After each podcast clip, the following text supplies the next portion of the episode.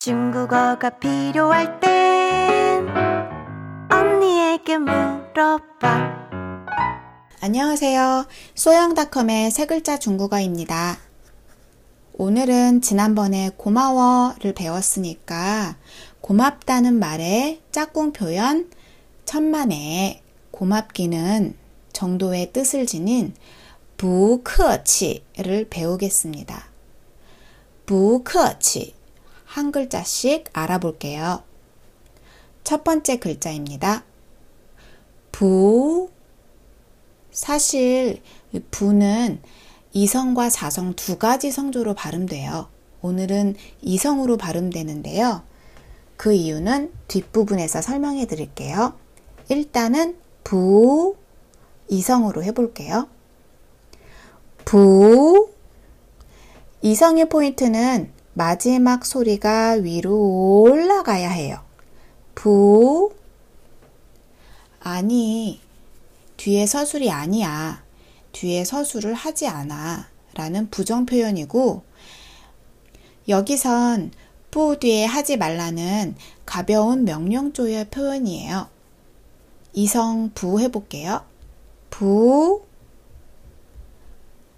그 다음 두 번째와 세 번째 글자가 하나의 단어이기 때문에 같이 해볼게요. 크치. 크치.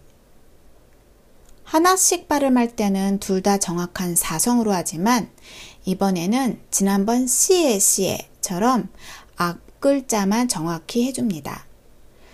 客, 气, 둘 다 원래는 사성이고요. 지금은 크치,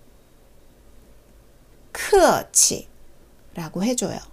왜냐고요? 두 글자로 된 하나의 단어니까요. 客气, 손님의 기운, 客气, 손님 같은 분위기, 이런 식으로 의미가 있고요.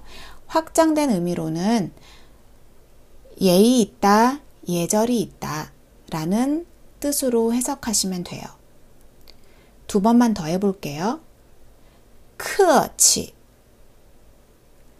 客气. 客气를 배울 때 우리나라에서 통하는 의미와는 다른 의미라서 저는 굉장히 재밌어 했어요.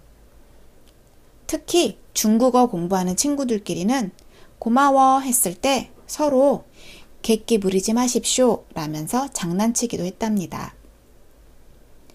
천만에 고맙기는 이런 의미겠죠? 세 글자를 다 같이 붙여서 발음해 볼게요. 부크치 눈을 감고 해보세요. 부크치 눈을 감고 음을 기억하세요. 부크치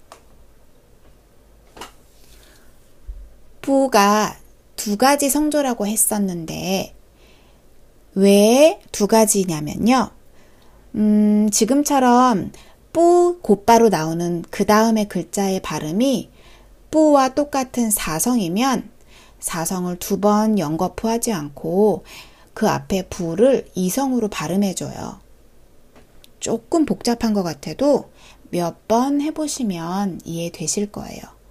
그러니까 뿌 크 치는 세상에 없습니다. 부크치 크가 사성이니까 부크치로 해줘요. 부크치 조금 너무 가볍지 않나요? 부크치 제가 느끼기엔 부크치가 조금 더 부드럽고 자연스럽네요. 두 번만 더 해볼게요. 부크치 손님인 척 하지 마. 천만에. 부크치 에이, 예의 차리지 마. 천만에. 우리 지난번 배웠던 것과 짝을 지어서 해봐요. 고마워. 시에시에니. 고맙기는 부크치. 고마워. 시에시에니. 천만에. 부커치. 고마워. CSN이. 에이, 예의 차리기는.